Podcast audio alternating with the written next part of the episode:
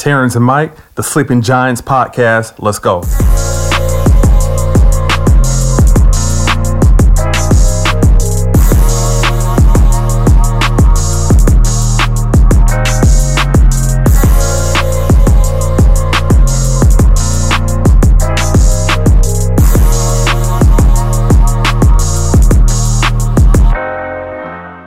All right, what's going on, everybody? I want to welcome you to this week's episode of Terrence and Mike, the Sleeping Giants, presented to you by Double E TV. Mike, what's up, man? How much, bro. What's good? Yeah, man. We back, man, with a new pod. We got uh Kanye West kicking it off, man, uh, with part two of the Drink Champs interview. What were your initial thoughts?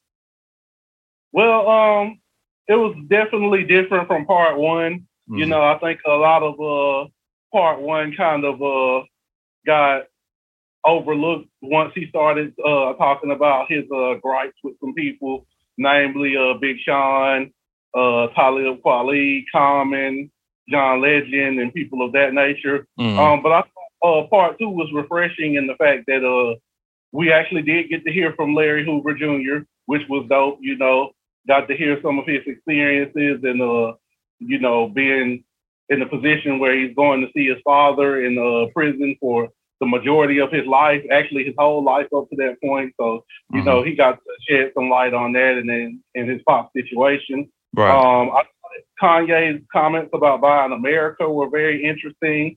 Also, uh, the community with the Dr. Sebi diet and having a grandparent serve as a child care. I thought those were some interesting ideas. Um, but I'm glad that we're touching on this because I do want to clarify something that we talked about in the previous air episode. Okay. Um, when we were talking about the Big Sean and uh, Kanye thing, and we were uh, discussing that, uh, one of the things that I said that I feel like wasn't conveyed 100% clearly was that uh, Big Sean and other people went to media outlets and spoke uh, on Kanye and his politics and things like that. I have not seen one interview or or anything like that where Big Sean himself spoke negatively on Kanye or his politics or anything like that. Now, John Legend, Talib, you know, even Common to a certain degree, those guys are different. Uh, you know, Talib has his own platform, of mm-hmm. the People's Party on Revolt TV. Mm-hmm. Uh, obviously, Common, you know, is well known, so he's been on multiple platforms. Uh, Talib spoke on him on uh, Vlad before. Uh, John Legend spoke on him on CN, CNBC and a couple of other different, you know, uh, platforms. So I wanted to make sure that I was clear that, you know, whatever Big Sean and Kanye have going on, I have not seen Big Sean publicly speak negatively on Kanye during the presidential run, especially. And there were some songs. I mean, he's had songs where he's taking shots at him but as far as uh in the media platform, I have not seen Big Sean speak negatively on Kanye. Okay. So I wanted to.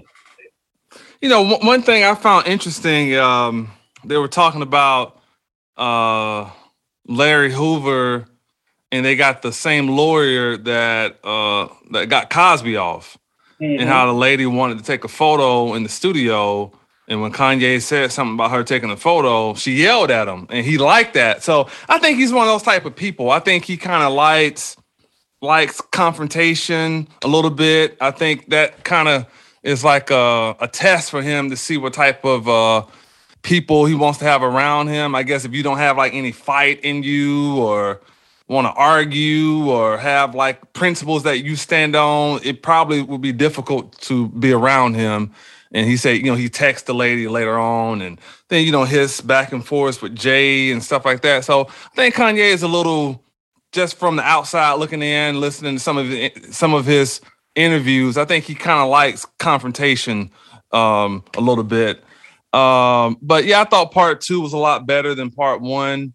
Um, I did get a chance to go back and listen to our um, segment that we put up I mean, I do understand where you're coming from, but I guess for me, I just, um, you know, just you know, you're running for president, so I mean, even people who are within your party or whatever, you know, when you have policies that people don't agree with, they're going to speak out about it. So that's just something that if Kanye because at the end of the interview, he said, "Yay, 2024." So if he's gonna run, you know, one of those positions like that, man, you got to have thick skin, and people gonna, you know, have opinions about whatever you're doing, you know, good or bad. So, uh, but yeah, I mean, I'm glad they got a chance to uh, shed some light on um, Larry Hoover, uh, his situation, and you know, we heard about J. Prince's involvement and you know, I think me and you had spoken a couple pods that maybe the situation with him and Drake, uh, it's not really so personal. It's just kind of uh, competition, like LeBron going up against, you know, KD or whoever. You know, it's nothing personal. We just out here both trying to win. Uh, but yeah, I, I, enjoyed the second interview. It, it, gave me a chance to kind of get into his mind a, a, little more. You know, I had said something, you know, in the last pod about I don't have. Uh, you know, two hours to listen to Kanye, but it's not so much that, you know, I mean, I, I do respect him as an artist and I do like his ideas. You know, it's just all I want is just for us, you know, you want people to respect the genius in you, then you should also respect the genius in other people. And that's that's my only thing with him. But yeah, it was, it was a good interview though. On that note, I mean, I don't think Kanye despite his own personal feelings about those people, I don't think Kanye disrespected anybody's genius. I mean, he gave Common his props when he talked about uh the Common and Talib thing. I mean, despite all the things he said about Talib, once again, he said that the Black Star album was the best album he's heard since My Dark Twisted Fantasy. Mm. And you know, uh, but but he did say three or four times he didn't like his rapping though. I mean, he may not like his rapping, but at the same time, you know, he did put him on College Dropout. Mm-hmm. He was on tour with him, and he did say his new project is better than or the best album he's heard since Dark Twisted Fantasy, which mm-hmm. was a Kanye West album for those who don't know. So, mm-hmm. you know, despite you know what may have come across as disrespectful, and I think it was aimed to be disrespectful because mm-hmm. he was, you know, I think he was bothered by those people speaking on him in that way. Mm-hmm. But regardless, uh, you know, I still think he, in all of that, you know, still managed to uh to show a, a slight bit of respect when talking about the people's art. So you know that that is what it is, I guess. Yeah, I feel you. All right, we'll, we'll transition to Soulja Boy on his Breakfast Club interview. I mean, I found it interesting. I mean, I can almost kind of see why Soulja Boy and Kanye would kind of, you know, clash heads. They're kind of similar. Um, you know, uh, both, you know, I, not in a disrespectful way, but both are really full of themselves or really think highly of themselves. Um, but you know, Soulja Boy kind of toned it down a little bit. He wasn't as amped up as before about F Kanye and all that. Um, you know, maybe for him it was just a communication thing. If, if you, you didn't like the verse, then I could have did it over, or you know, and then you know, Kanye sometimes be hitting people up at the last minute. You got to rush and all that. So maybe that's different from how Soulja moves. But you know, all in all, I mean, you know, if everything Soulja Boy said is true on, on the um, interview, you know, more power to him. You know, as far as the the business moves that he has going on and some uh, acting projects and stuff like that. So, you know, overall, it, it was a cool, entertaining interview. And I think he mentioned something about uh, him and Revolt TV are kind of working on like a, a, show for him as well. And I think him and Keke mm-hmm. Palmer uh, was doing something also. Yeah, um, I mean, you know, Soulja Boy is uh, I, I personally, I'm a big Soulja Boy fan. Just Soulja Boy the person, you mm. know. Musically, you know, uh, I like some of his music. I'm not gonna pretend like I'm a fan of all of it, but I like what Soulja Boy stands for in general. And um, you know, for a long time, Soulja Boy was looked at as a joke in uh in the uh, culture, and I'm glad that as of recently he started to really get the respect and the flowers that he deserves. And uh, like you said in the interview, he talked about uh, the Soulja game, which uh, was his handheld, uh, almost similar to a Game Boy type mm-hmm. uh, gaming device that he's been pushing for a decent little uh, while right now. Mm-hmm. I'd probably say at least a good three, four years at this point now.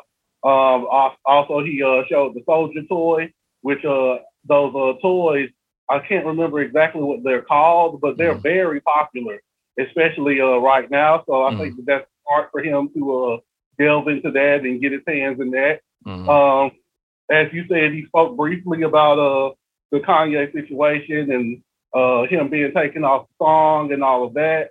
I felt like it was, you know, classic Soulja Boy being Soulja Boy, which mm. we, you know, those of us who uh who like Soulja Boy, I'm sure of us, I'm sure we like him for some of those reasons. And he even uh, touched on the little young Dolph situation mm. and some other.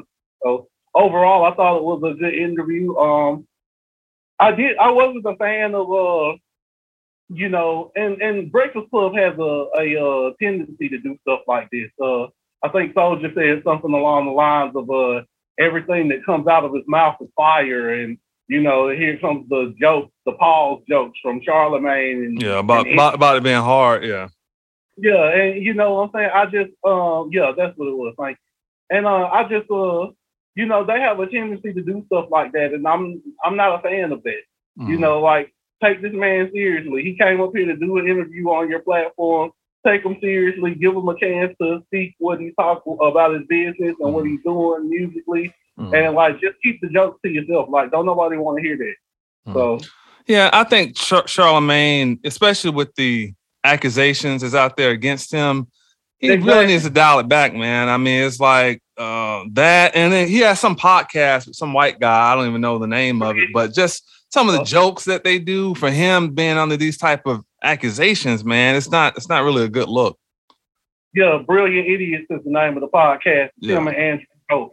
And um, actually, Andrew Schulz um, was one of the people who uh, talked to him about that whole incident.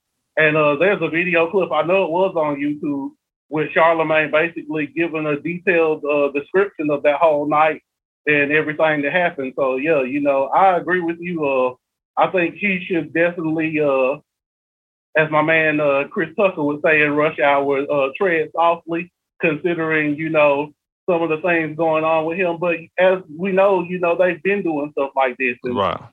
That could be, you know, something that they think brings in viewers or mm. or gets them ratings. That could be part of their thing. So who knows? But yeah. I definitely would, you know, would tone some of that down. And I think it's disrespectful to your guest personally, but mm. you know. All right, man. We'll transition versus announced two shows coming up. They got Chaka Khan versus Stephanie Mills and Bone Thugs-n-Harmony versus Three Six Mafia. Uh, what were your immediate thoughts when you saw both banners? Oh man, uh, Chaka Khan and Stephanie Mills is very interesting. Um, obviously, most people uh, are familiar with Chaka Khan. I'm not sure exactly uh, the level of people who are familiar with Stephanie Mills, but mm-hmm. Stephanie Mills is a great singer. My mom, um, for sure. yeah, mine too. Yeah. But um, Mills is a great singer. I definitely think this is going to be an uphill battle for her, though, dealing with someone the likes of Chaka Khan. Mm. But we will see. Um, you know, I haven't had a chance to uh to run through uh Stephanie Mills' uh list of, of songs. I, I can think of a few off the top of my head, but uh if once I really, you know, delve into her catalog, maybe we can talk about it next week and do yeah. some predictions or whatnot. But uh, okay. I think it's interesting as far as uh the the matchup. And really, I feel like anybody going against Chaka Khan is going to have a difficult, you know, a go just because of who they're going against. Chaka Khan's a legend. Right. Um, as far as the Bone Thugs and Three Six Mafia versus, um, this one is interesting to me because it's two contrasting styles. Uh, um, Bone Thugs, obviously, you know, uh, East 1999, uh, mm. First Month, uh, For the Love of Money, you know, so many different records, you know, that we could talk about. And uh, Three Six Mafia, obviously being, you know, us being from the South, you know, they're a staple in mm-hmm. the South. DJ Paul, Juicy J, you know, uh, tons of records. Uh, you know, I mean, they even had a TV show at one point in time, I think on MTV. So mm-hmm. their uh, notoriety is is definitely grand and huge. So uh, mm-hmm. I think this one should be interesting. If I was to take a guess right now, though, I would probably roll with three six on this one. But uh, I definitely think it's going to be interesting, and I'm interested to see how it all plays out. Yeah. Uh Chaka Khan, Stephanie Mills. It's gonna be interesting. I mean, I know Stephanie got some some bangers because my mom used to just play it all the time growing up, and obviously we know Chaka is is a, a legend. Um, I'll probably say Chaka, but I'm gonna kind of treat this one like the uh, Big Daddy Kane KRS-One. I, it wouldn't surprise me if Stephanie pulled a rabbit out of her hat, you know. Um, but that should be an interesting matchup. As far as Bone Thugs and Three Six, I'm from the South, but I lived in Ohio for years, so I got ties to to both regions or whatever. So it's like a, a tough one for me. Um, I mean, early on, definitely Bone, you know, but but just for years of consistency, three six probably stayed together longer. Uh, I'll probably say three six two, but I don't know. I mean, I have to kind of go back through the catalog of both and kind of uh maybe next week I can kind of give a more objective opinion, but I kind of agree with you. I think, you know, just thinking off the top of my head, I'll probably say three six. Well, one thing I will say about Bone, I mean, Bone is one of the few groups that actually has records with uh, Big and Tupac. Yep. So uh, Notorious Thugs and then Thug Love. So uh, mm. now, know, Mike, Mike, interesting. Though, I'm sorry to cut you off. Interesting thing though. This could be like a Jadakiss thing. I mean, Bone could just outperform them, even if the catalog is not as impactful, because that kind of plays a part. Those guys can rap like very, very good live not taking anything away from three six, but I'm just saying Bone is something different. So they could on the performance side get them even if the catalog isn't as deep. That's fair. I, I, and uh, you know, Bone's catalog is, is fairly deep. You know, mm. even despite the fact that uh they haven't really put out a, a lot of uh, music that has charted in mm. recent years. But uh, I just think overall, uh, the vibe of what Three Six does is going to be difficult for them to combat. But now, uh, as you say, the the actual rapping ability of Bone could, you know, turn the tide. So it's going to be an interesting uh, match because of the trans, uh, because of the uh, the distant, the different styles. Right. So uh, it's definitely going to be interesting, and uh, I look forward to it. Yeah, yeah, definitely, man, definitely. Um, next up, man, what's going on with Travis, man? I see the like the lawsuit starting to kind of stack up against him. Yeah, I mean, uh, you know, at, by this point, everybody knows about the Astroworld tragedy.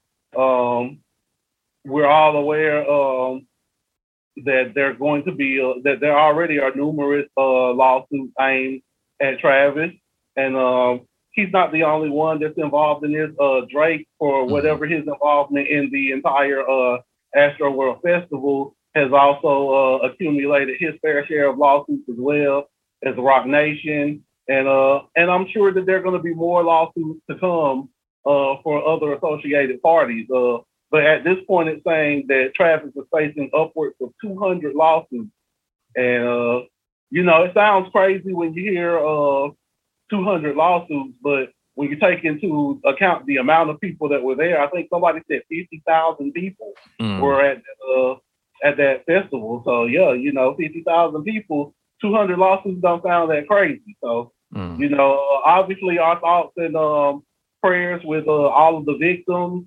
You know, people who uh, were injured or, or worse in this uh, situation, and you know, our thoughts are with uh, Travis and, and Drake, Live Nation, all those people as well who are involved, because uh, it looks like this is going to be something that's going to drag on for for quite some time. Right. Yeah, I, almost wonder like who insures like the the venues and stuff. Uh, I'm not gonna say the name on here. I'm not gonna get canceled. Or, like like Kanye kept saying during his interview about he, they gonna kill him after this, but I'm not gonna mention the insurance company. But uh, I talked to you about that off off air. But uh, I don't know. I mean, the, the thing that kind of comes to my mind also is like, um, why were those many people allowed in the show with COVID going on? I mean, I've gone to I went to Nas's concert, and uh, I think I went to another show, but it's like but even some sports games and stuff like that, I mean, some people got to show, you know, vaccine cards just to get into the arena. So I don't really know in Texas what the uh, setup was, but that could be some of the damages they could be facing. Also, like why was you know overcrowding allowed in the first place under a uh, pandemic. You know. Yeah, and I heard that there were, uh, I think, 750 police officers. I think the amount of total staff that they had to deal with the entire uh, the entire group of people that was there was less than 900 people. So yeah, you know, right. Yeah, I, I heard it was more cops there than than for the World Series. Oh wow, that's crazy. Yeah.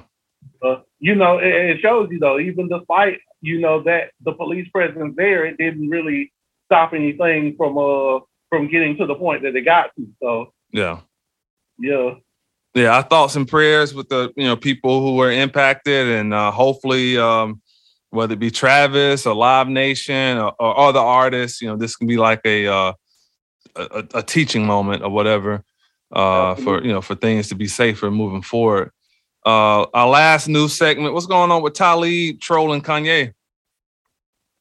Okay, so uh, obviously uh, Kanye has some things to say about uh, Talib on Drink Champ. Uh, Talib, I saw uh, after the Drink Champ interview, he went to his page and plugged the Black Star album, which uh, I'm not sure exactly. We don't have a, a release date for it at the moment, but from what I understand, it is done. So, uh, you know, hopefully we'll get that within the next few months, hopefully. But um, he took to his Twitter uh, his um sorry Instagram page and promoted the Black Star album. And shortly after, maybe a day or two later, he uh, made a post which uh, the headline or the caption on the post said Kanye West Ghostwriter Appreciation Post. And there were a series of people who uh, were in this post, pictures of some of them were single pictures, some were pictures with Talib, but uh, included were CyHi the Prynce, Pusha T, Lupe Fiasco, Consequence, Rhymefest, Fonzworth Bentley, John Legend, uh, Pardison Fontaine, GLC, and Melissa Yusuf. Now, uh, or Yusuf, I'm sorry. And um, now, some of these, for instance, Rhymefest, uh, it's been said that Rhymefest wrote Jesus Walk, you know, a while ago. Uh, CyHi and, and Pusha T have been admitted, you know, guys who've been in the room with Kanye when he's uh, crafting songs, admitted uh, collaborative uh, supporters and collaborative writers. And uh, I wouldn't be surprised about some of these other names as well. But uh, I'm guessing it's just, you know, Kweli taking his chance to uh to kind of, you know, strike back. Right. Yeah. I mean, I, I, didn't get a chance to look at it, but uh but yeah, I mean, I'm about to mention it in, in a second, but uh but yeah, man. I mean, we'll actually we'll go ahead and transition to the album reviews because we're gonna open up with Talib Kweli and Diamond D, uh, a project called Gotham. And the reason I wanted to just kind of transition to that because I was listening to the first song called "Sons of Gotham." It mm-hmm. to me, it kind. Of, I mean, not necessarily a diss, but it's definitely some shots at Kanye. Did you kind of catch up, catch on to that? But he said, uh, he said, uh, MAGA rappers out here sounding like they Kanye. Yeah, I, I mm. Uh, you know, I think, uh, you know, Kweli has always been a person who has uh, prided himself on being uh, of the culture, promoting the culture, mm. and uh, I don't want to put words in his mouth, but he mm. seems to be a uh, very pro-black, and uh, a lot mm. of I think his raps and his views come across as pro-black. So uh, I can see why, you know, the MAGA situation and some of the other things that mm. Kanye said would bother a person like Kweli, I can get mm. that. But uh, I definitely heard uh, that line and some other lines across the album that I thought could have been uh, aimed at Kanye. Definitely. Yeah. Yeah, yeah. I mean, you know, Talib is one of those kind of guys. You know, he's uh, definitely competitive with the sport. Um, you know, tracks that stood out to me. You know, I like Sons of Gotham, uh, the the Quiet One, On mm-hmm. Mamas, um, Chilling While Black, and The Fold. I mean, those stand out to me. Uh, but he got busy, man. I like the um, the production choices that that he uh, you know he chose, and he was talking that talk. I mean, it was a little more. Uh, more aggression here than I, am kind of normally used to from uh, from Talib, but it's kind of like people sometimes get older, they just say whatever, like it's no filter to say whatever I want to say. And I kind of got that vibe. But overall, I really like this project. Yeah, I enjoyed it too. Uh, Diamond D's production was excellent as as always. Um, Sons of Gotham was dope to me. The Quiet One featuring Busta Rhymes. Uh, I really enjoyed Attention Span. I think Skyzoo was on that one. Yep. Mm-hmm, yep. Yep. Uh, and we spoke on Skyzoo a couple of uh, pods ago. Definitely a dope MC. Yeah. Uh, in due time, pick your head up and adjust. Mm-hmm. Uh, so yeah, I enjoyed uh, the majority of this project. Thought it was well done. Thought the message was dope. So yeah, shout out to Talib and Diamond D. Yeah. Oh yeah, I enjoyed it too, man. Uh, next up, man, we got Blu, the color Blue. Uh, what were your thoughts on this one?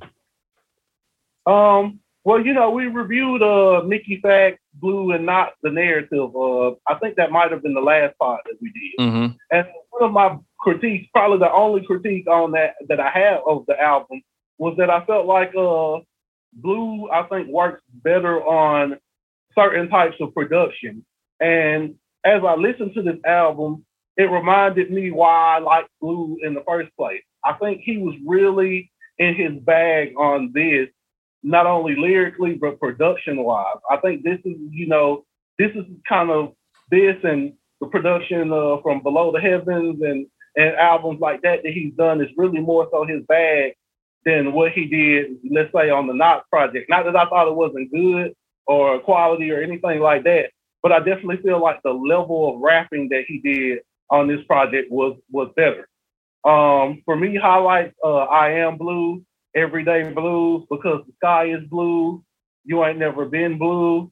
Uh, we are darker than blue and Blue World, the final track, I thought was probably uh, some of the best storytelling that I've ever heard from Blu on the track. Thought it was very dope. Uh, overall, I enjoyed the album, and I like the, uh, you know, all of the songs kind of reference Blue, and you know, with the samples, I thought were dope. Yeah. Mm-hmm. yeah. Oh, I just thought it was real dope, kind of jazzy, you know. Mm-hmm. Yeah, my favorite definitely on the album is Mr. Blue. Uh, I like that one a lot. The sample was crazy. Uh, we are darker than blue. I was born blue. Uh, Mr. Blue Sky. You know, those were the standout tracks to me. But yeah, I kind of liked it. Had like some, you know, kind of jazz elements into it. Some some cool samples.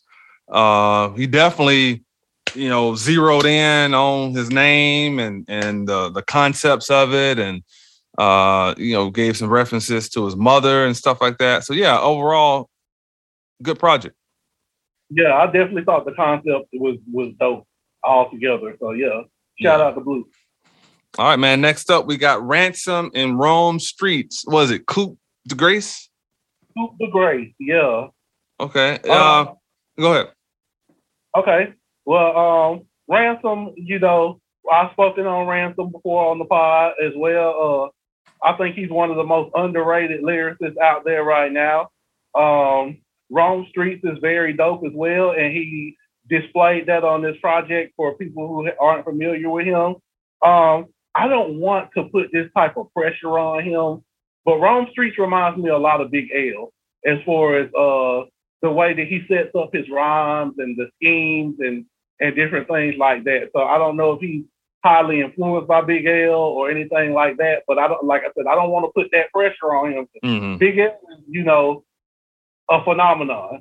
Oh yeah. oh yeah. I could definitely see uh similarities between their rapping styles. Right. Um overall I thought it was a really dope album. Um No Remorse, uh, Rooftop Sermons is crazy. Mm-hmm. Uh, Claudine featuring Che Noir, I thought was the storytelling was really dope. Uh, Pray for the Weak featuring the game is fire. Yep. Oh yeah. Fuel, Silent Murderers, mm-hmm. and Just Becomes Life. So yeah, I liked uh, most of the tracks on this project. Thought it was very well done. Production was dope. Fit both of their styles well. Yeah. And yeah, I enjoyed it man, Rome Streetz snapped on this thing, man. I mean, I'm familiar with Ransom because I've, you know, I've listened to some of his projects. Uh, you know, he's, you know, he's incredible lyricist. I've never even heard of Rome Street, so I was listening. I was like, man, like, I mean, that was some, there was definitely some performances on here where I think Rome Streetz like, did his thing. Like he, you know, kind of outshined him, and then Ransom had other ones where he did his thing, but they complemented each other well. Uh, pray for the weak. Uh, rooftop. Uh, was it rooftop sermons? Oh, roof, yeah, yeah, rooftop sermons. Jet fuel. Silent murderers. Dark love.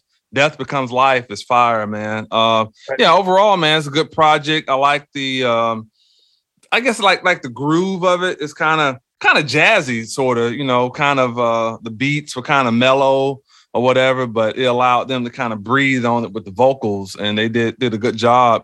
You know, Ransom did a majority of, of the hooks, but it, it, was a good project, man. And the game, like the game, snapped, man. Thanks. Yeah, yeah, yeah. He had he had a really good verse.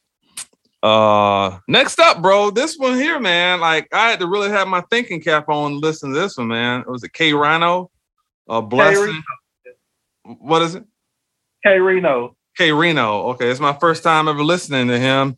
Uh, K Rino, a blessing and a burden. Uh, when I googled him, man, I see he's uh done a lot of projects. You know, he's got like a, a label in Houston and stuff like that. But man, it's like this thing. It was like barred up, man. It was like uh, it's there's a lot of messages in here. Um, definitely like a thinking man's album um, you know, definitely woke, you know, for sure.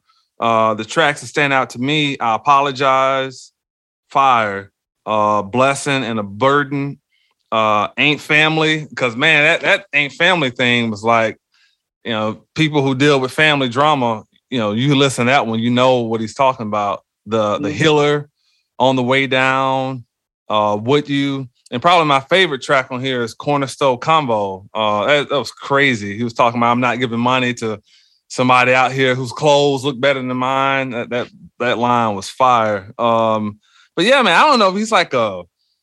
I don't know much about him, but he almost sounds like a preacher or someone definitely kind of, you know, affiliated with the church. Because one of the songs, uh, I think the Healer, is almost like he was describing Jesus in some ways or whatever. And and there's definitely some um, you know, um, I don't use the word religious, but definitely like like some biblical references in here and biblical stories and the way he kind of penned it or whatever. So it was it was definitely a good project, but it was a thinking man's project. But the guy, like, like every song was almost like four or five minutes. He didn't like cheat you on like any bars. Uh, I mean, some of the production was kind of iffy or whatever, but it got better, you know, as the project went on. Like on the way down was probably my favorite beat on here. And I think he had another joint uh called Houston or whatever. But yeah, it, it, was, it was a good project, man.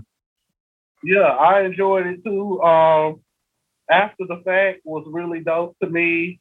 Uh the reveal I thought was a really dope storytelling track. Yeah. Um the heavy gun, one of the better hooks on the album, I thought. Uh I apologize just raw rapping. I mm. thought that was fire. Houston is another one. Uh, probably one of the. Uh, I, I could have seen Houston is being a single. Mm.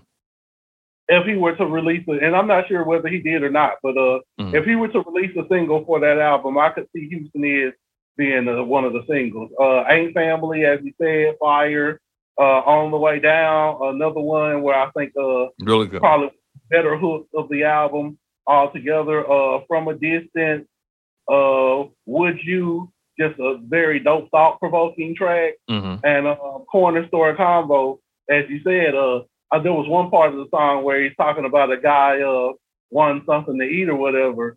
And he says, okay, well, I'll just get you something from Denny's. And the dude's like, I'm allergic to Denny's. And he's like, well, how you allergic to the whole, whole menu? Like, yeah.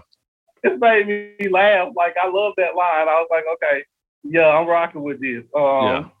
As you said, uh, definitely. Uh, I, well, I, I, think you used the analogy of saying it's a thinking man's album. For me, I would just say, uh, kind of similar to what I said with uh, my review of Superwood.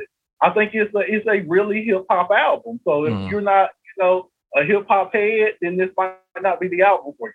But if yeah. you are, then I think you'll find a lot of tracks and a lot of things to appreciate about this. Right.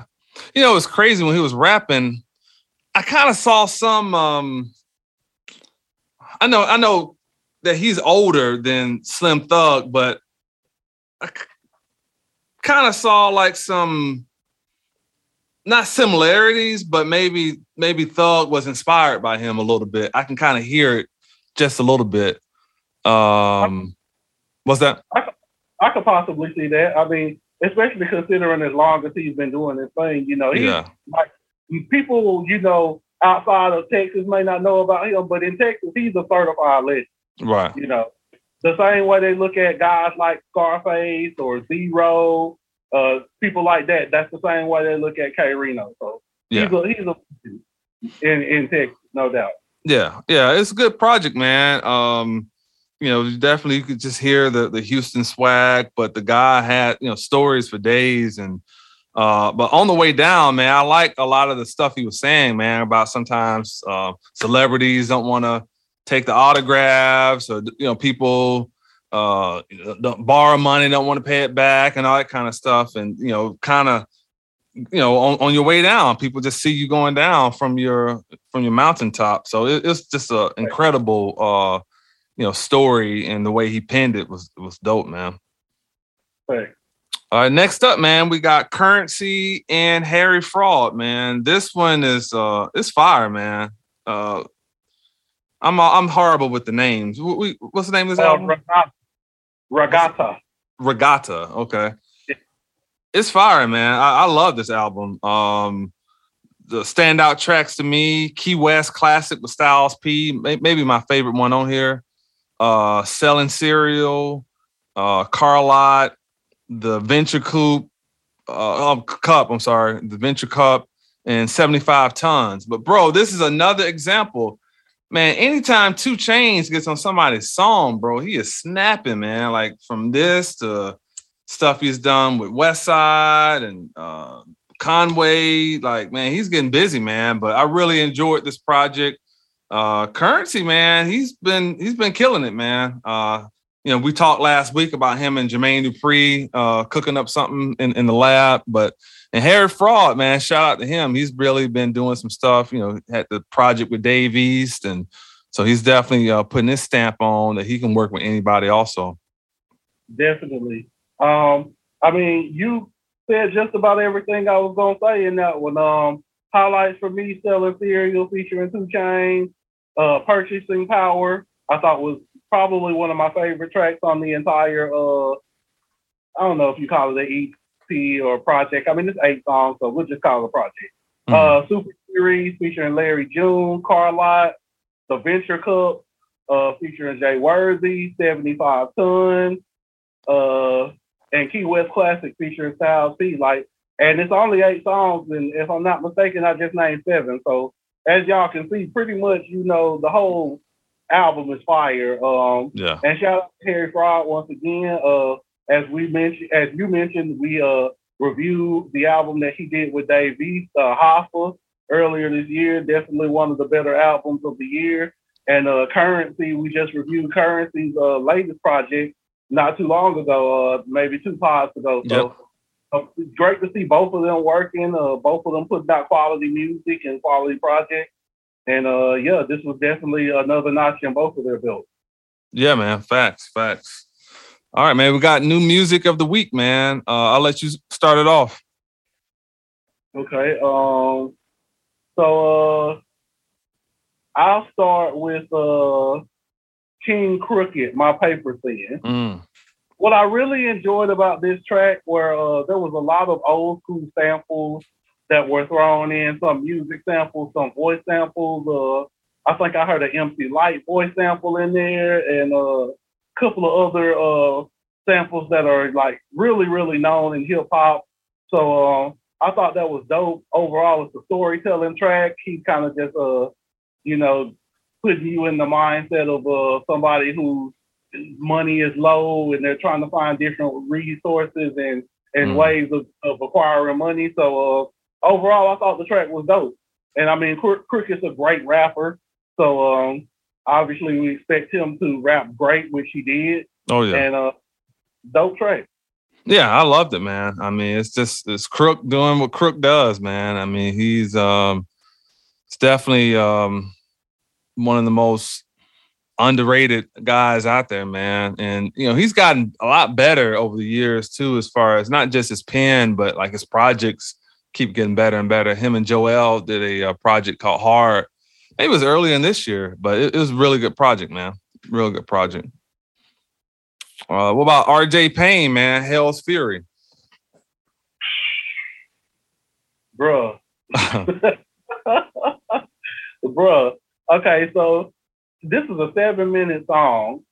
Just you know, to pre uh, to give y'all a little preview. Seven minutes and ten seconds, but it's worth every minute and every second of it. I'm talking about everybody on this track. Like, oh, snap. Yeah. Uh, DJ Kay Slay. Uh, we got Rah Digga, whose verse was ridiculous. Papoose, who snapped. Uh, Cory Gunz, who snapped. Yeah. Uh, his verse was fire.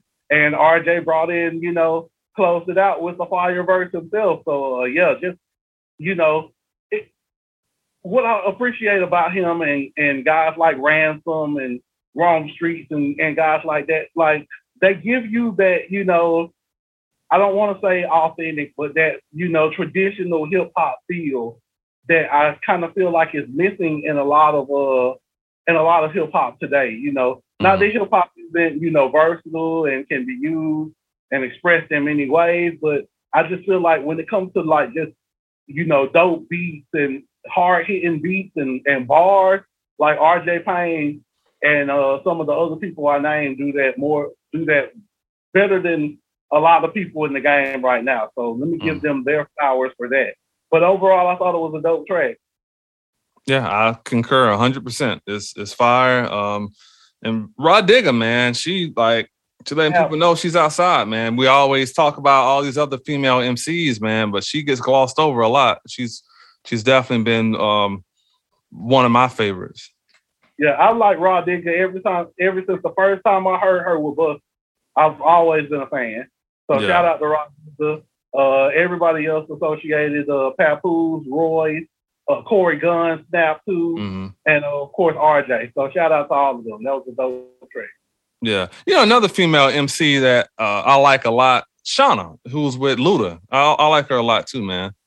Shawnna is fire. Uh, Shawnna just, I don't know why, but Shawnna for some reason doesn't really get the type of credit or recognition that she deserves, you know. But Shawnna is fire. She's been yeah. fire. Oh yeah. You know. Um. So shout out to Shawnna as well. Uh, I, I would love to hear uh some new stuff from her. I know. Uh, I think she put out a couple of singles last year, but you know, without that machine behind you, you don't mm. you don't get as much press and and buzz as you would with mm. it. So, you know, but uh, right. really a talented MC, uh, Shawnna, no doubt yeah, for sure. Definitely a talented MC. Yeah, for sure, man. Um, next up, man, we got uh Apollo Apollo Brown and with Stalley. Uh, we outside. Yeah, Stalley and Apollo Brown. We outside. Um, or it may be Stolly. I'm gonna call him. Uh, I think it is Stalley actually. So mm. we'll say Stalley. Um, but uh, Stolly used to be with uh Maybach Music Group. Uh, back with. Oh uh, yeah, yeah, yeah. That's right. That's right. Yeah. big beard. Yeah. Yeah. Yep. Yep. Uh, uh, he was on that uh that joint with Scarface too, uh, swinging with the mid mm. condition sample. Yeah, yeah, that's him. Uh, but yeah, Stolly, uh, great to see him um still making music, uh, still doing his thing. Um, he, and like I said, he's working with Apollo Brown. Uh, yep. I think this joint album that they're doing together. The song "We Outside" is uh I mean, it's Stolly doing his thing. I, you know, always thought Stolly was a talented rapper. I think he uh, brings an interesting perspective as far as uh, the way that he raps and, and some of the things that he raps about. So uh, I was glad to hear, you know, him doing his thing again.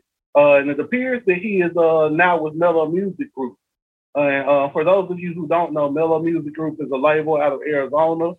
Uh, some Associated acts are obviously Apollo Brown, Oddisee, uh, Chris Rivers, who is a Big Pun son, uh, Quelle Chris, who's another talented rapper or artist, but also happens to be the husband of Jean Grae, uh, Ras Kass, uh, the rapper Pooh, or Big Pooh, I'm sorry, uh, if I'm not mistaken, was in Little Brother.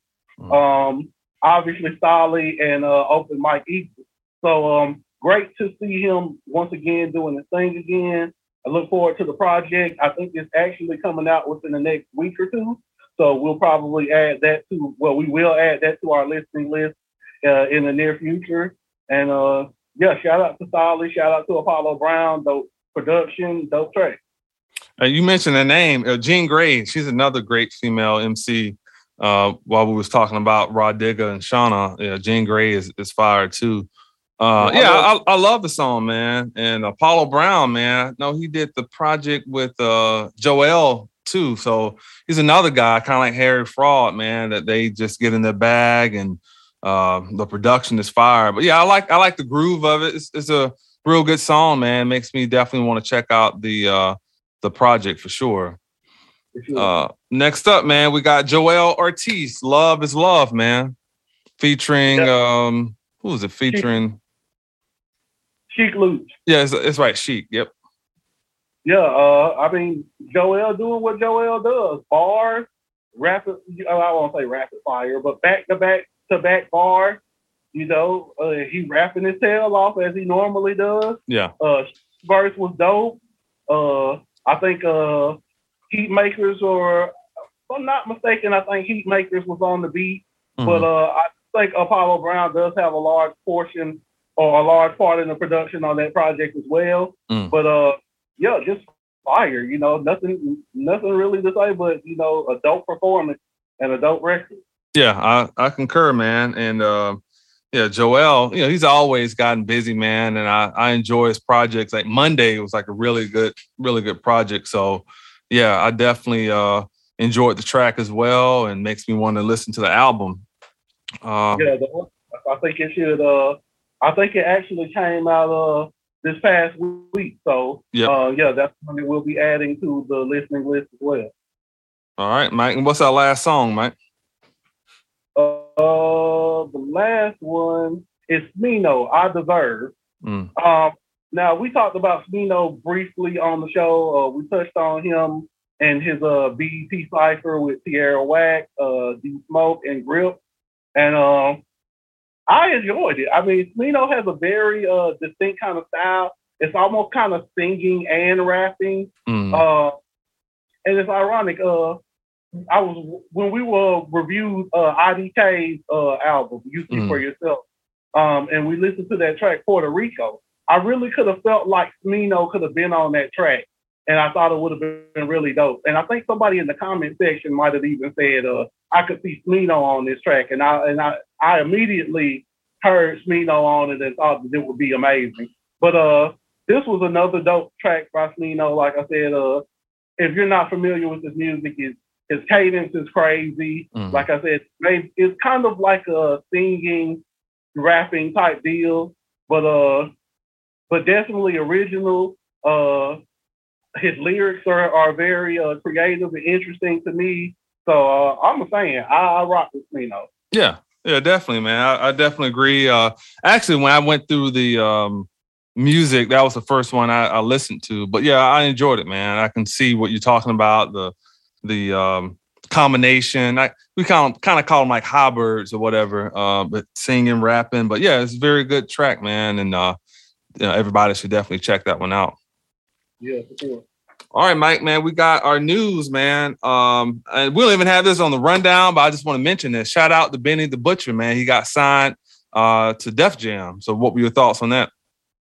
Yeah, I mean, uh, I think Benny's uh, initial deal was with Roc Nation. Mm-hmm. Um, the one where he released the uh his uh, solo album. I think it was The Burden of Proof. Uh, and I want to say hit that was the uh, Hit Boy album, right? Yeah. Okay. Yeah. So um, so yeah, I think his original deal was with Roc Nation. Obviously, that's up, and um, it's you know, I mean, Benny's one of the most talented guys in the game right now. So I'm I didn't expect him to be a free agent for very long. And uh, shout out to uh, him on his deal with Def Jam. I look forward to hearing a lot more dope music uh, from Benny. Yeah, shout out to Snoop, man. That that was a good sign. Thanks. All right, man. We got DaBaby with the EP back on my baby. You know what? Uh stuff. You know, he has an EP. Uh, what are your thoughts? Yeah, uh, back I say it. Back on my baby Jesus shit. uh, uh, he's got uh, some features from Kodak Black and 21 Savage. I heard the 21 Savage song, uh, the beat crazy. Yeah. Uh, and you know he's doing his thing. 21 Savage is doing his thing. Uh, so yeah, I'm interested to see what the entire project sounds like. I think it's like six songs. Um, so uh, yeah, just looking forward to seeing what he uh, what he has on his mind, especially yeah. considering uh, some of the recent things he's been involved with. Right. So uh, you know, but glad to see him still making music, still doing his thing.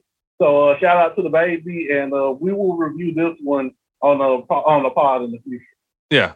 Yeah, man, I'm definitely looking forward to it, man. I want to hear what, what he has to say and all the stuff that he's been through and the uh, this year. Uh, so I know he's going to be hungry. I was hoping it was a, a, full album, but I'm sure the EP is probably just like a advertiser, you know, for a project that he's cooking up. But yeah, I look forward to. I, I actually like him a lot. I, I, I like DaBaby. I, I, like the way he raps, and I think he makes good uh, projects. So I look forward to checking that one out.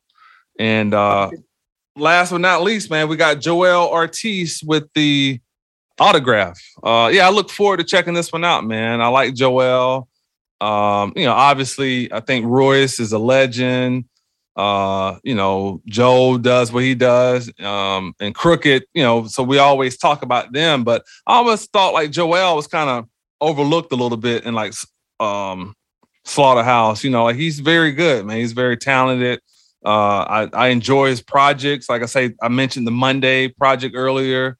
Um, he has another one. I can't even think of the name of it. And I know him and Fred the Godson did, did a project as well. So Joell yeah. makes great music, man. I look forward to checking this one out. Yeah, definitely. Uh, I think one of the projects that I got started with with him, uh, it was a project dedicated to hip hop. I can't remember yep. the name, mm-hmm. but that whole project was crazy. Like, uh, I can't, I can't remember the name of that project, but you know which one I'm talking yeah, about. Yeah, yeah, I know exactly what you're talking about. Yeah, and it was fire. So, uh, and yeah, with him with Mellow Music Group, I'm sure he'll be doing some work with Oddisee, some work with uh, Apollo Brown, and maybe even some other people who are signed to the label. So, uh, yeah, I just look forward to seeing what he does. Uh, as you said, a very talented lyricist, often overlooked, but uh, he's getting a chance uh, to do his thing with this one. And I think Mellow Music Group is a great group uh, to do that with. So shout out to Joell. Oh yeah, for sure. All right, Mike, man, it's been weeks since, we did this one, man. I mean, it's been weeks. Uh, but we're back with our top albums of the year. And the reason we kind of kind of fell back, we didn't want to do this like every week. We wanted to kind of let some music kind of build up and then come back and, and retouch it. So we probably kind of do this every six to eight weeks or whatever. But Mike, what's up, man? What's your top albums of the year, man? We got uh we're gonna go through 15. Okay, 15. Um and once again, as we stated on the last the last time we did this, uh I don't have them numbered out as far as like one to 15. Okay. I'm just naming what I think are the 15 best projects I've heard. Okay. So uh, starting from the bottom of the list, and that's all. And once again, this is not numbered when I say the bottom of the list, but starting from the bottom and working my way up. Um, I start with uh, Boldy James, Bo Jackson. Uh, every time I listen to that project, I'm just reminded of uh, how great the production was. Alchemist uh, shine on their production wise, and Boldy did some of the best rapping I've heard from him. So uh, that's definitely one for me. Uh, as we mentioned earlier, Harry Fraud. Um, and his project with Dave East Hostile was extremely well done. One of the best projects I've heard all year. Um, so I would definitely have to put that one in there for me as well. Um, another one I'm going to go with the Styles P Ghosting. Uh, the episode where we talked about this album, um, I think I had said that I listened to it six times at that point. I have continued. Oh, we at 10 now? And listen to this album. Like it's so good to me, man. Like Styles P. That's all I'm gonna say. SP to go. Um, so ghosting. Uh, what else we got?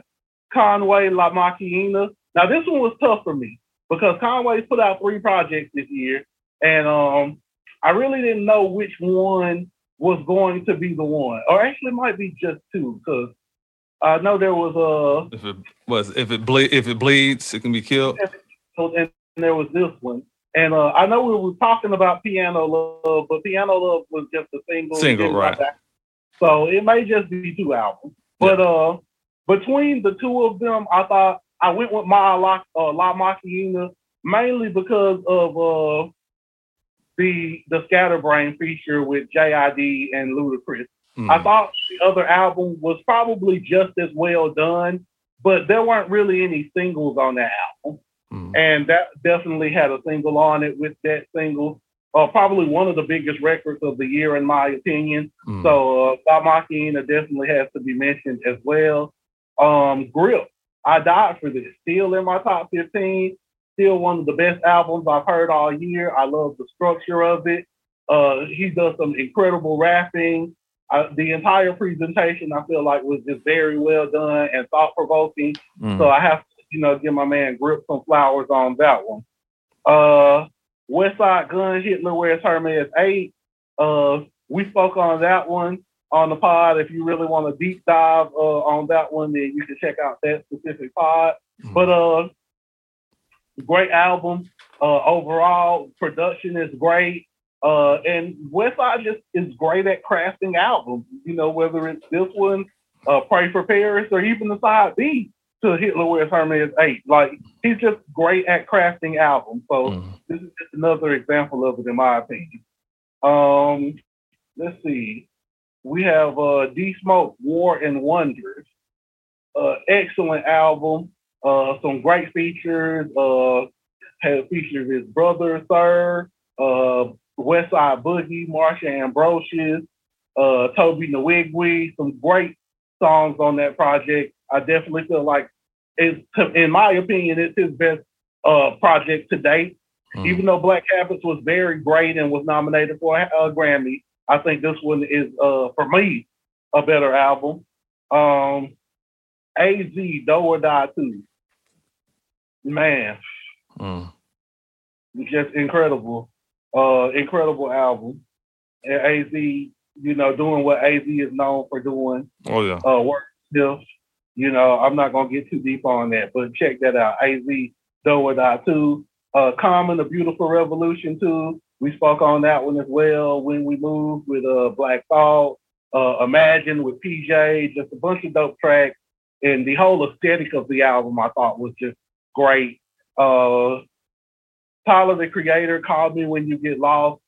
Uh, one I mentioned earlier in, in, the conception of the pod, uh, still one of the best albums I've heard all year sonically from top to bottom rapping wise, I think it's some of Tyler's best rapping in his career. And uh, yeah, just great album. Uh, Lute Gold Mouf is also in there for me. Uh, this is Lute. Uh, well, like we discussed on the pod, he released uh, West 1999 Part Two. I don't know if that was regarded as an album or a mixtape, but this has been regarded as his Dreamville, de- or Dreamville debut. So if being regarded as that, I think it's definitely a very, very strong debut and one of the best albums I've heard all year. Uh, great tracks with Westside Boogie, Saba, JID, uh, list goes on and on. BJ the Chicago Kid, it's just a fire project. Mm. And uh, to, to, get ready to close it up, I got three left. So um, IDK, you see for yourself. Uh, me and Terrence have been talking about this album for weeks since we reviewed it easily one of the best albums of the year, in my opinion. Uh, check it out for yourself if, if you doubt. Uh, you see for yourself. Quick pun right there. Um, Peloton, Puerto Rico, Hey Auntie, some just some great tracks on there. Uh, Little Sim, sometimes I might be introvert. Uh, another great album, Introvert. Uh, uh, man, so many great songs on that project. Uh, yeah, I'm not gonna delve too deep in, but Little Sim, sometimes I might be introvert. And then lastly, and certainly not least, is Nas King's Disease too. And that wraps up my top 15 thus far for the year. Okay. Yeah, uh, good list, man. Good list. Um, I was trying to see how many similar. Now I know if we do a twenty eventually, I know one. I I just took one off when you mentioned uh somebody. So, but yeah, okay. if we do a top twenty, one that I had on here may may shock you, but I took it off. Can I guess real quick? What's that? Can I guess real quick? Yeah. Tom Kennedy. No. Uh. Uh-uh. uh Okay, I was I was sure that was it because I was thinking, no, uh, no. Actually, if if we did a top twenty, I would probably put Culture Three in there. Okay, okay. Yeah, yeah. I mean, I I, I, I kind of enjoyed that project. I feel it. Top twenty, I had Moneybagg in in my top twenty as well. Yeah, there you go. Yeah, yeah. Oh yeah, feel it. All right. Ahead. Well, I, I actually did number mine, um, but you know, again, it's um, you know, just kind of off the top of my dome or whatever. So I got number 15. I got uh, AZ Do or Die 2, uh, Fire Project. You know, AZ getting busy and is back. It's good to see, um, you know, other guys like Wayne and Conway hop on the project, and uh, it's a great project. Uh, number 14, I got Common, A Beautiful Revolution Part 2. Um, I think I probably still like the first one a little bit better, but but overall, it's, it's a great project. He actually re-released it, just made it one one album, but it's fire, man. I mean, Common is uh, it's been doing this forever, uh, close to thirty years. Uh, he hasn't shown any signs of slowing down. I'm still waiting for them to get somebody for him to battle. Uh, I mean, just from an MCing standpoint, him and Bust, I mean, you know, him and Busta make two different types of music or whatever, but just from a stage presence or whatever, that'd be a worthy opponent. Um, number 13, I got Little Simz. Sometimes I might be introvert. I didn't forget about that one, Mike. So. Fire Project, man, she did a great job. Uh, I got to go back and kind of re-listen to that one, but yeah, she, she's incredible. And uh, I think you meant you told me before that uh, she's someone that uh, Kendrick listens to. Absolutely. So yeah, you know she is uh, incredible with with the pen. Uh, number 12, I got Benny the Butcher, Pyrex Picasso. You know, I still enjoy that project. Uh, it's a short project, but I liked it a lot. Uh, I can't wait to hear what he's going to do on, on Def Jam. And, you know, this is Snoop signing. So I know Benny's going to deliver and come through with some fire, man. Right. Uh, number 11, I got D Smoke, uh, War and Wonders. Uh, incredible project. Uh, D Smoke just, uh, uh, man, just the jazz, the production, everything he did. I gave him like a high compliment. I even told him that I felt like, um, I mean, obviously, I don't think it's as good as Illmatic, but I compare it to Illmatic, like just from a production standpoint and the way he put it together, it's incredible. Uh, number 10, I got Grip. I died for this. Uh, incredible project. I'm still banging it. Uh, that Glenwood freestyle is ridiculous. Uh, I like the joint with uh, M and, and Royce. Incredible projects. Uh, Mama, Mama told me. I mean, it's just incredible project, man. So shout out to Grip. Uh, okay. Number nine, I got Westside Gun, Hitler Wears Hermes Eight. Uh, incredible project. Uh, number five, I can't think of the name of it. I've listened to that song probably a thousand times. The sample. Mary. What's that? Mariota. Yeah, Mariota. The sample is ridiculous. Uh, I love that. Love that song. But yeah, it's a great project. Side B got some fire tracks on there as well. Uh, here's where it starts getting a little, little interesting and tough. Okay. Um, number six, I got. I mean, I'm sorry. Number eight, I got Marlon Craft Home Court Advantage Volume One. Marlon Craft. Okay, yeah, man. Okay. I, I, like the project, man. He, he, he did his thing, man. He did his thing. Uh, next up, number seven, I got Conway the Machine, La Maquina. Fire project, man. That um, whenever I go running, I like listening to that joint with uh Scatterbrain. Just the yep. intro of it just kind of puts me in like a like a Rocky mode or something, man, just to go run or whatever. So fire track. Uh, just overall great project.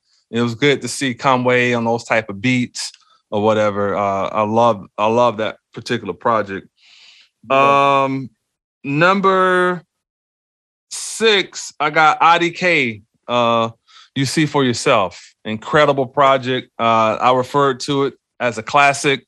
Um, yeah, I know budget wise, you know, he's probably not working with the best, you know, the big name people or whatever, but what he did is it's incredible. I mean, it's it's no not when I'm saying that, but I'm just saying that some people's budgets are bigger. And uh, but he took every dime that he had and made what what worked for him, man, and just did an incredible body of work. And uh, I love it, man. It's it's an incredible project. Uh, here's what I'm about to shock you, Mike. Number five, man. I got Curren$y. Which one? The new one. We, Okay. Yeah, the one we just listened to, man. I, I like every song on that project, man. I told you the other day I had one that I was gonna uh, put into my uh, my top ten or whatever, top fifteen that may shock you. It, was Curren$y. I okay. love the project. Yeah, I love the project, man. I like every song on there. Um, I'm starting to like Curren$y a lot, man. He's he's he's growing on me. You know, he's growing on me a lot. Um, I know him and Wiz have this, uh, you know, connection, you know, and Wiz, you know, for a long time, you know, was like one of my favorite guys, you know, because he's he's different. You know I'm saying? He's not doing what everybody else is doing. He just does him, man. But Curren$y is definitely growing on me, man. I, I like that project a lot. The Key West with Styles P is ridiculous, man. And I just like his whole swag, man. Just what he's talking about. Um, the the it's like a groove to his projects. It's it's just an easy listen, man. So shout out to Curren$y. I like it a lot. So I got him at five. Uh, number four is probably no shock to you. I got Dom Kennedy from the West Side with Love. One of my favorite projects of the year. Uh, Dom got busy, man. Uh, number three, man, I- I'm still gonna put Kanye in there, man, but just because it's not that I like every song on there, but just the way it's produced and sonically and how much he, put into it and the choirs and the, just the overall um, nostalgia of it. You know, I still got to give Donda some uh, love. You know, it's still a lot of tracks in there I enjoy listening to. Go ahead. Quick question. So you like that uh, Regatta better than you like Stoned on the Ocean? The other Curren$y project that we did a couple weeks ago? I like both of them. I like. I have to go back and listen to Stone on, on, on Ocean. I like both of them, but for now, I'm gonna say that one because that's the one I've just listened to, and uh, I think I'll probably listen to it about four times, four or five times already. No, I feel that. I, I think this. I think Regatta was a better project from top to bottom as well. So yeah. I feel that. Yeah. Okay, yeah, I listen. Oh, okay, I listened to about four or five five times already, man. So it's fire, man. Uh, number two, I got J. Cole, the off season. You know, I still um enjoy that project. Just the rapping he's doing on it is just probably the best I've heard him, man. Uh, it's you know incredible. And then number one, man, I still got my man Nas, King's Disease 2. Uh, I probably listened to that album on, like three times this week. So I'm still studying it. Still, uh, I've memorized a couple songs in there already, but yeah, I, I, love that project, man. And I'm just, uh, you know, I know Nas had talked about them maybe even doing a part three, man. So I hope they're in the lab doing something, man. So that's my that's that's my list. Yeah, definitely. I feel like I didn't say J. Cole in mine. If I didn't, he was uh 15 for me. And so if my list ends up being 14 and I didn't say J. Cole, J. Cole was my other one. But okay. um yeah. But yeah. I, I I mean I agree with that list. Uh yeah. You know, um I kind of had a feeling you was gonna add Dom Kennedy, yeah. and I'm not mad at that because that Dom Kennedy is really a good album. Like yeah. it's, it's really a good album. Right. So I feel, um, but yeah, man. Um, overall, you know, yeah, I uh, I think you got a, a very solid list. So, yeah, I, I knew Curren$y was gonna shock you. So. Yeah, I mean, you know, don't get me wrong. I, I feel it. It's a great project. You know. Yeah. Yeah. I, the only thing shocking about it to me is that, you know, uh, I would probably say, considering that it was just on our listening list this week, yeah. that you've already, yeah, that would be the only thing that's shocking, not, you know, the project itself. I could definitely see why it would be included. Yeah. Yeah. I mean, sometimes whenever we do these, I don't I always get a chance to like uh, run it back over and over, but I've been running that thing back over and over, man. So I love it a lot. Um, all right, man. We get ready to close out. We got our artist spotlight. Uh, tell us about Noname. Okay. Um, So Noname, we spoke on her before on the pod, uh, and I'm glad we're getting this opportunity to do artist spotlight on her because we can really delve into her and her work without necessarily talking about things associated with her like we did in previous pods. We could actually give her her actual flowers. So, uh, known professionally as uh, Noname Gypsy when she started her career, she now goes by Noname. Uh, American rapper, poet, record producer from a neighborhood in Chicago called Bronzeville. Uh, she started out rapping and uh, getting uh, attention around uh, excuse me around 2013 when she uh, appeared on the track Lost with a Chance the Rapper from his mixtape Acid Rap. Mm. And that was a huge project for Chance, the one that really kind of put him on the map. Uh, that was the one that contained Juice for those people who are big uh, Chance fans. Um, her debut mixtape uh, debuted in uh, July of 2016. It was called Telephone to Critical Acclaim. Uh, her debut album uh, Room 25 debuted uh, September in, of 2018, also to critical acclaim. And um, as of recently, she has uh, kind of taken a step back from music to uh, focus on the Radical Hood Library and her book club, some things that we've also per- previously covered on the pod. Um, but as far as uh, her backstory, now um, she dropped the name Gypsy from her name because uh, when she first started rapping, she was doing slam poetry and uh, and uh, kind of uh, things and uh, open mic, you know, just kind of things of that nature. And uh, she went by a Noname Gypsy because she felt like gypsies are nomadic and they're not really known for uh, staying in one space for a long time. So kind of a creative uh, thought process behind it.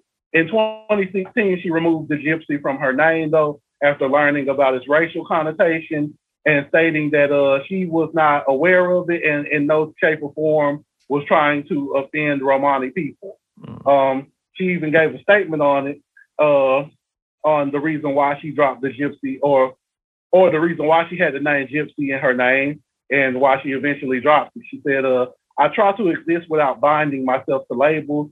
I'm not really into labels at all, even the way I dress. I usually don't wear anything with a name brand. For me, not having a name expands my cri- uh, critique. Uh, for me, not having a name expands my creativity. I'm able to do anything. No name could potentially be a nurse. No name could be a screenwriter. I'm not limited to one category of art or any other existence, only a more existential level. So I thought that, that was dope. You can definitely see she's a deeper thinker uh, yeah. or a deep. Um, so going back to telephone, uh, so telephone, like I said, uh, July 2016, and a lot of the albums were, or I'm sorry, a lot of the songs from the album were presented as uh, telephone conversations, important ones that she had uh, gone through or had in her life. And uh, in her raps, um, obviously she speaks about uh, her struggles growing up in Chicago, but obviously being a black woman, she very much speaks on the black woman's perspective.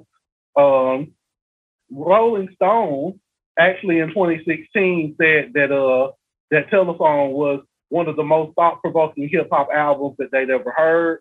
Uh, Stereogum said that a potent that uh, Noname possesses a potency and urgency in her complicated spoken word as cadences and subdued delivery that escapes many of her more animated peers.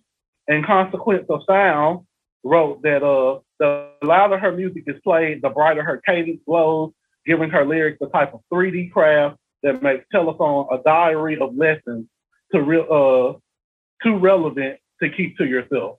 And I thought those, those were all great descriptions. Um, when I mentioned uh, her project that I really enjoyed, it was Telephone. That was the first project that I heard from her, and I just thought it was phenomenal. Like uh, she had a record on there featuring um, one of my favorite artists. His name's Raury.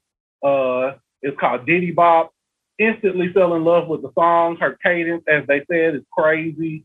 And she's a very thought provoking lyricist. Uh, to continue to move on, uh, 2016, she linked up with a fellow Chicago rapper, uh, Saba, and they produced a track called Church Slash Liquor Store, which goes ahead and talks about uh, how there's liquor stores right next to places of worship in black communities. Mm. Uh, she even critiqued uh, gentrification and different things like that within the song.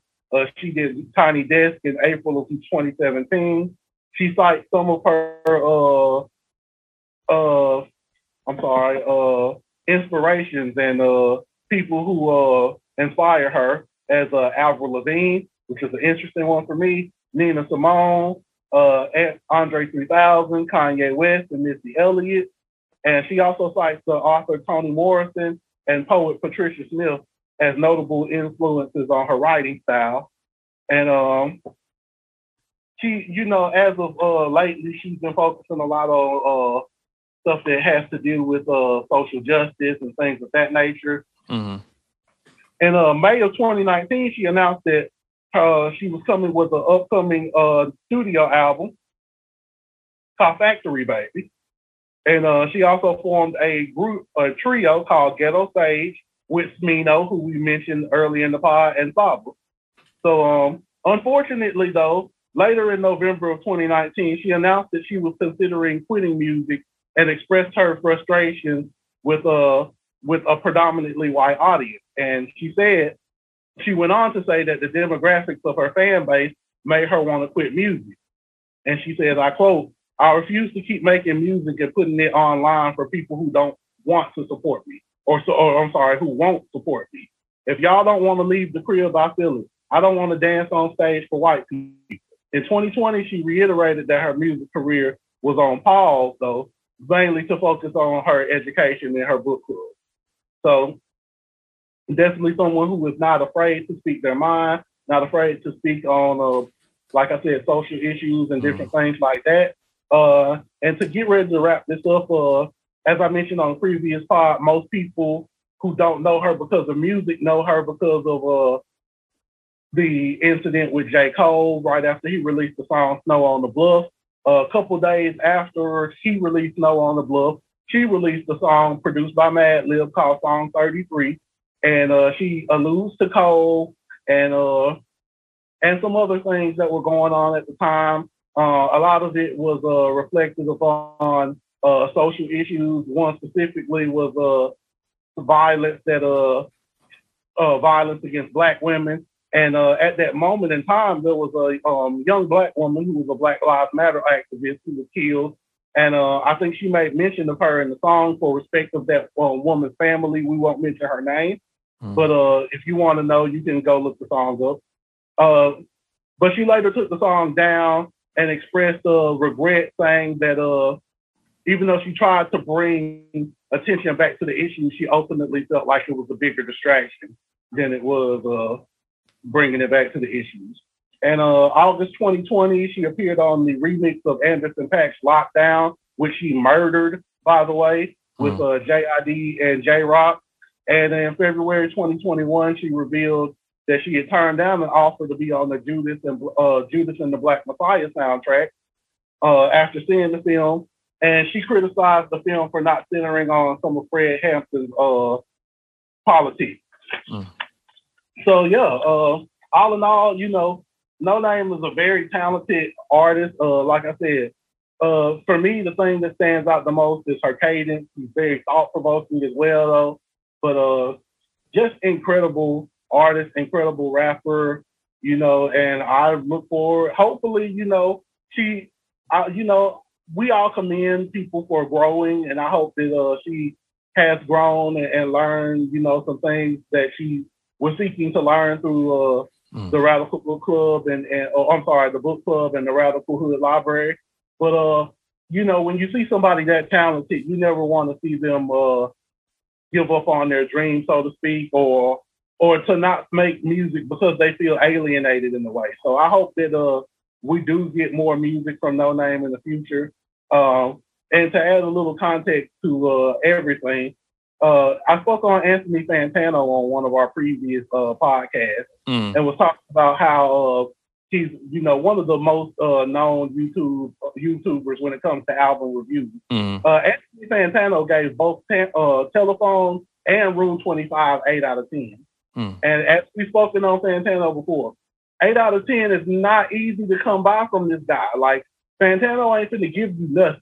Mm-hmm. So if your album was really good, he's gonna show you love, and if it wasn't, then he's not. So you know, for for him to give her eight out of ten on both of those projects, I think just shows you know that she is somebody who deserves to be respected for her craft and and what she does. So uh, to sum it all up, shout out to Noname. You know, hopefully we get some music from her in the uh, near future. Maybe mm-hmm. we'll get that Factory Baby album, or possibly you know uh, something from Ghetto Sage with her, Saba, mm-hmm. and you know. But uh, shout out to Noname. Yeah, you know, when you was talking, you know, uh, whether it's the NFL, NBA, music industry, acting, or whatever, sometimes people are talented, but sometimes it's just like the the politics of the whole thing that some people just kind of get frustrated with.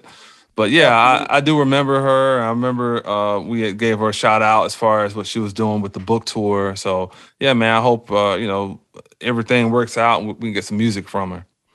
Absolutely. Uh, give everybody your your social media, Mike.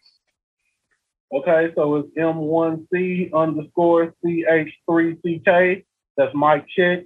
The I is a one, the E is a three with the underscore in the middle. It's that simple. All right. And you go to Facebook and look for Terrence Hill. Uh, make sure you like the page. Also, you can go to my Instagram, which is Terrence Hill the Great. That's one word. Again, that is Terrence Hill the Great. Uh, link with me on Instagram and follow me there. Also on YouTube, it's Terrence Hill Music, and that's all one word. Terrence Hill Music on YouTube. Make sure you like, subscribe, and hit that notification bell. Want to thank everybody for tuning in to this week's episode of Terrence and Mike, the Sleeping Giants. We'll see you on next week. Take care. I want to thank everybody for tuning in to this week's episode of Terrence and Mike, the Sleeping Giants podcast. Be sure to visit Double ETV, our website, doubleetv.com. Also, you can go to Double ETV Media on YouTube and subscribe to the page. We have a lot of exciting content and more great projects in development. We'll see you next week. Thank you very much.